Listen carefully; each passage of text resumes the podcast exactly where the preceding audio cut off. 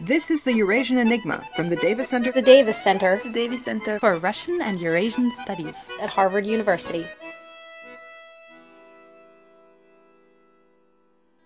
What really fascinates me about the region is that it's a kind of it's a kind of node in this network that connects the, the ancient worlds of Europe, the Eurasian steppes, and the Near East. There was this shift in kind of kind of conservative influence to to a kind of innovative influence. And so that my question myself was, okay, what is causing this shift? Uh, and so to look at that, I looked at where iron artifacts were appearing. So today I have the pleasure of speaking with Nat Erb-Satullo, who is an archaeologist who specializes in the archaeology of Southwest Asia, including the Near East and the Southern Caucasus. His most recent work has been in the Republic of Georgia. Hi, Nat. Hi, thank you for having me. Thanks for being here. We're excited to talk to you. I do want to start by saying that what little I know about archaeology, I know from Indiana Jones. so I don't know if that's a very realistic um, interpretation of your daily work in the field. So I want to start with sort of a, a broad question about sort of what your research goals are, what you're trying to accomplish with your work, and maybe what sort of a day in the life of an archaeologist really looks like. Uh, well, I do have a sort of Indiana Jones style hat. I, I don't currently own a whip. Um, we'll, we'll see about it in the future. Um, so basically, the sort of high level question that my research deals with is how people choose certain technologies over others, why people choose those technologies over others, and the kind of placing the kind of technical dimensions of how innovation happens, how experimentation and, and innovation happens, into the broader social context and the social forces affecting the people um, doing these technologies. Do we see um, evidence that technologies kind of build on one another, um, or do we see a kind of revolutionary approach where, where a, tech, a new technology succeeds because it is completely different than this previous paradigm? So what, what I study is this the way I apply this idea of looking at how technologies change and how people choose certain technologies by looking at uh, specifically metal production in the South Caucasus um, and looking at the places where people are producing metal. Um, so in this, in, in some cases, I look at the sites where people take the raw ore that they mine from the ground and they put it in a furnace and um, undertake a, carry out a practice a process known as smelting, and that's the process of taking the ore and making raw, kind of unformed metal.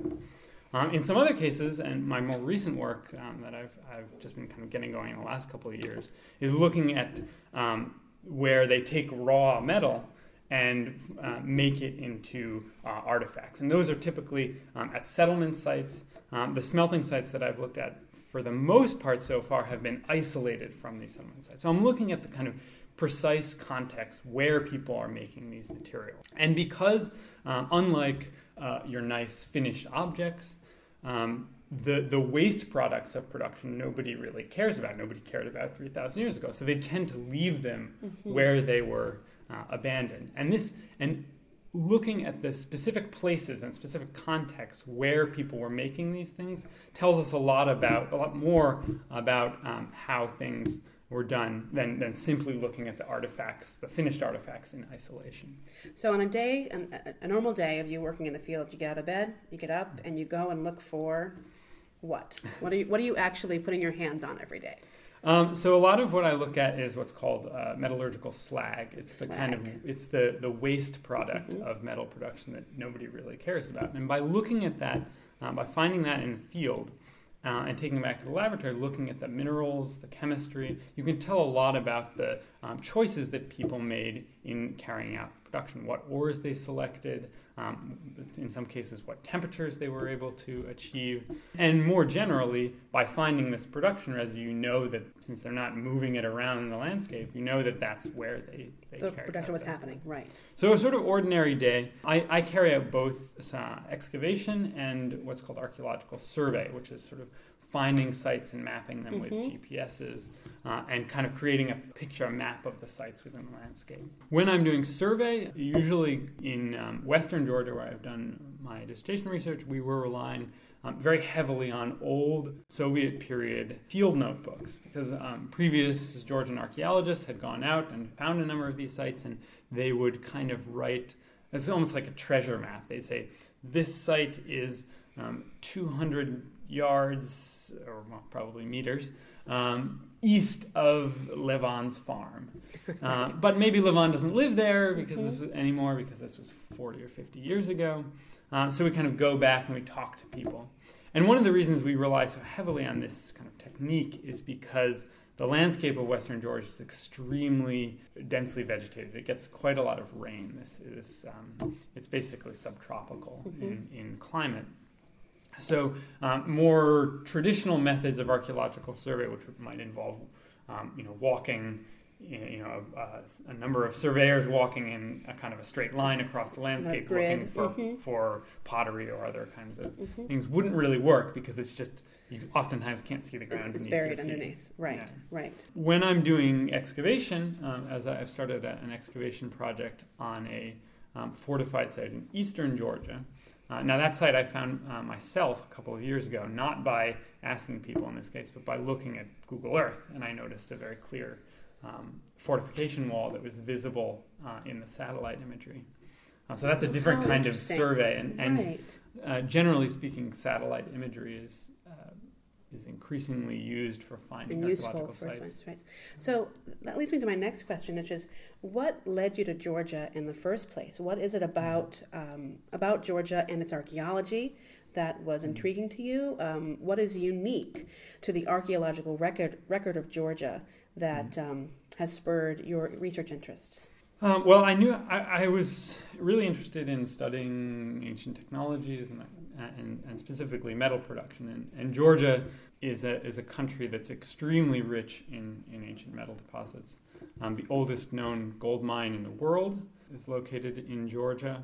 But what really fascinates me about the region, besides just having the, the kind of metal production, is that it's a kind of it's a kind of node in this network, this sort of broader interaction sphere that connects the, the ancient worlds of Europe, the Eurasian steppes, and the Near East. So you see a, a lot of kind of evidence of um, contact between these different regions. Uh, but at the same time, the, the Caucasus, uh, uh, the Caucasus kind of has this its own unique character as well. These kind of these um, highly kind of bisected uh, mountainous regions um, created a lot of sort of unique places for unique kind of cultural traits to develop. And so I, the example I always use in this case is, a, is an artifact that was uh, that, that's in the Georgian National Museum that I always um, like to talk about when in, in, sort of describing this perspective. This is a um, it's a silver belt that was found excavated in a grave dating to the uh, the classical period. Um, it has a, uh, a number of kind of incised figural designs on it. Um, it has a um, person reclining on a couch um, in the same way of in the style of the Greek symposium. So that's the kind of Western influence, and, and the, the dress of this figure is, is looks more kind of Western. Um, there are also uh, griffins and these fantastical winged beasts um, that uh, has a more kind of Eastern, Persian, Near Eastern kind of influence. But the belt itself is a kind of hammered, very um, broad but thin hammered sheet of silver. Those kinds of belts are very characteristic of the Caucasus mm-hmm. itself. So that kind of object to me is sort of emblematic of, of the, the, the South Caucasus as a whole. How does that reflect in the work that you do because you do talk about new ideas and innovation coming in to change the, the way that people were, do, were working uh, as they process these metals. Um, and this whole question of innovation, sort of slow innovation based on what is coming in from other places, and people maybe making choices or feeling influenced by that, versus there being a revolutionary change where someone had a great idea. Well, why don't we try this? And mm-hmm. that then becomes their own, again, an own stamp, a, a revolutionary change. Can you talk a little bit about that? Um, so one of the, the really unique things about uh, the, the history of, of metal production in the Caucasus um, and I specifically studied the, the transition between the Bronze Age and the Iron Age. Um, this is when um, the, the um, iron objects start to appear, um, oftentimes alongside their bronze counterparts. Right, it's not, a, not, a, not, an either or, it's mm-hmm. That's sort of an addition right. to. Um, and, and I should specify that the uh, bronze is often made from an alloy of copper and tin. Um, so what I'm looking at when I'm talking about the raw metal is mostly um, copper smelting Mm-hmm. sites in, in western Georgia. And those sites are, are organized in a really um, distinctive fashion that contrasts with the kind of other um, copper production industries in um, the Near East. Um, these sites are highly dispersed. There are um, dozens of them. We've mapped um, possibly up to 70 or 80 um, sites in this region. There, there are dozens of them scattered across the whole landscape. Probably um, there, and, and considering that, that the uh, vegetation makes it very difficult to find in terms of there are probably um, thousands of them across the whole kind of region. Um, um, in the Near East, say um, southern, this what's called the southern Levant, so Israel and Jordan, um, modern day countries. In those areas, you see at the same time you see a smaller number of sites, but those sites are massive. They're heavily fortified. You've got some really uh, clearly laid out square fortresses. Um, the sites themselves, I did some sort of back of the envelope cal- calculation in terms of quantity of, mid- of production waste, um, and it seems that they're about three orders of magnitude larger. Than what you're seeing. Than what I'm in, seeing in in Georgia. Georgia. Mhm. But if you make some assumptions and, and make some estimations about the number of sites and, and kind of estimates of the, the total aggregate productive output of Georgia, you're starting to see something that's much more comparable. But this is organized in a completely different way. Um, there's very little evidence for any kind of top down organization. This kind of system of production had a an interesting kind of bifurcated effect on the introduction of iron into the region. So, on the one hand, this kind of established system that's highly diffuse, doesn't seem to have any kind of authoritative control over the system as a whole. On the one hand, that kind of inhibited the, the, the appeal of iron because copper and uh, perhaps tin, the two metals used to make bronze, are both widely available. And they're- seem to be invested in this kind of system of production. Uh, there's production debris across the region.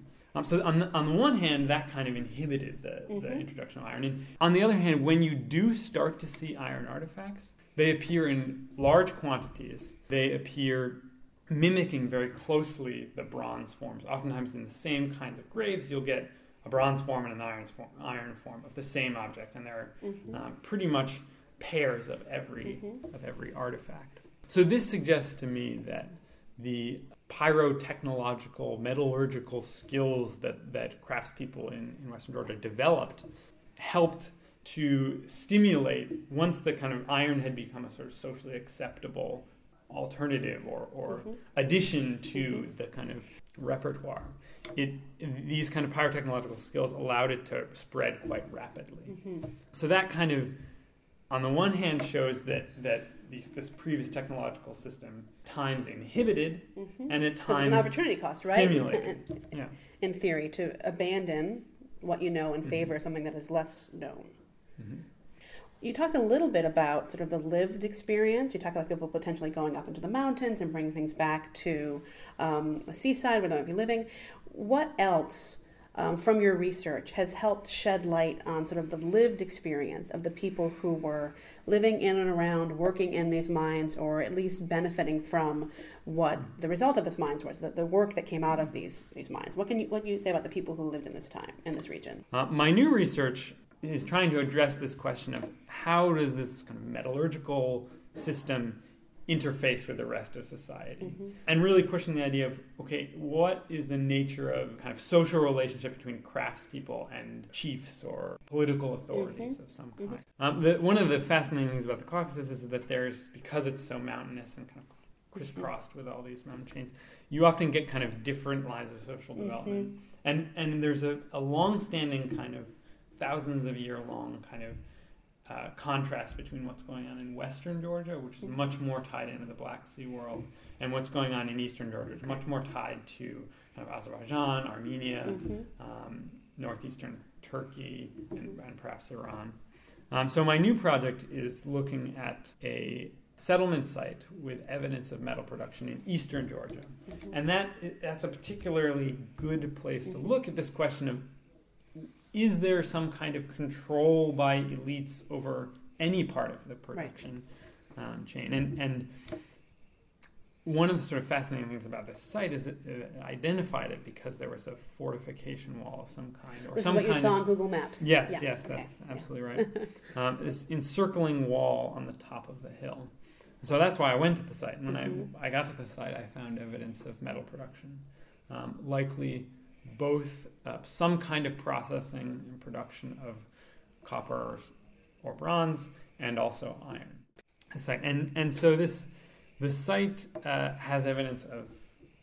of A fortress of some kind. There's lots of ceramics, animal bones, so um, I'm working with a zooarchaeologist um, who can study the, the bones to see what people were eating, Mm-hmm. um, and in some cases how they were preparing their Right. food uh, by looking at kind of which parts of the bones are burned. Mm-hmm. With some very rare exceptions, um, and archaeologists get very excited about those exceptions. um, settlement sites they don't have a lot of complete artifacts, uh, and in order to get uh, complete pots, complete metal weapons, and other things like that, you have to excavate graves. And what you do see in this region that there's um, practices where people are burying their loved ones with ceremonial objects, with a lot of things to represent in some way that this person was loved and cared for and of importance.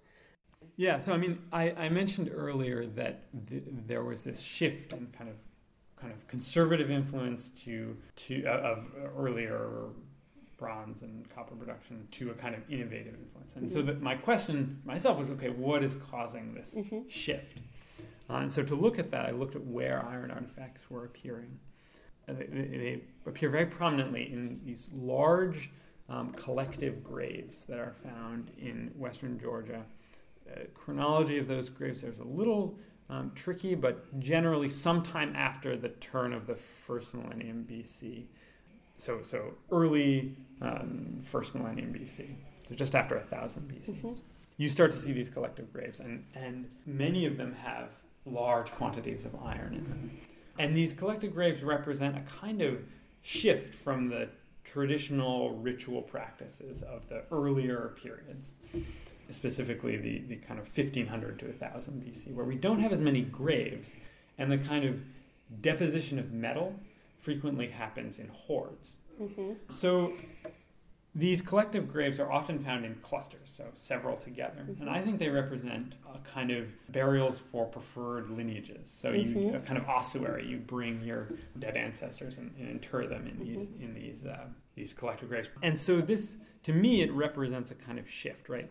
hoards are scattered all across the landscape. And so, by virtue of the fact that it's hard to get people to come to an event that's happening in very different places, I think that the collective graves, where they're coming back again and again and again over a period of years, are places where you get increasingly large numbers of people coming in.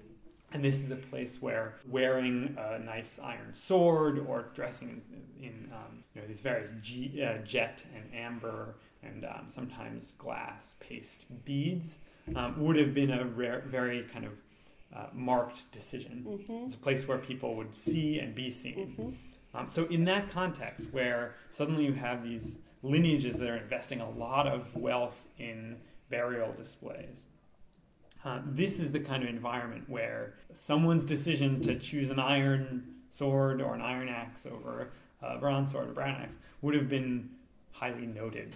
And suddenly, in this sort of environment where certain lineages are competing for attention, that's the kind of social shift that precipitated this rapid, what I think is a rapid adoption of Okay, so you talk about the idea of innovation in um, the development of uh, these ores and smelting these ores, but then you talk about this social paradox where people are making changes to their ritual behavior.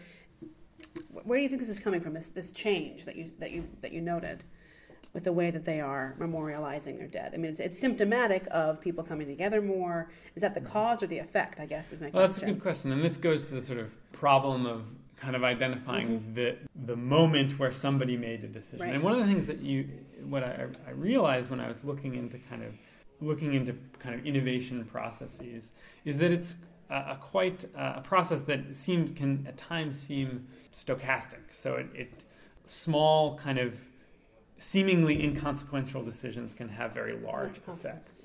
And so instead of searching for those the the like micro decisions, or the, uh, the uh, famous economist called it sort of micro motives. Mhm. Um, you look at the kind of macro behavior and the kind of b- social context that allowed that kind of micro decision to have, Have an an oversized mhm, effect. Mhm. So that's sort of my my line of thinking. Yeah. Well, thank you so much, Matt. Thanks for taking the time to talk to us today. Thank you so much for having me.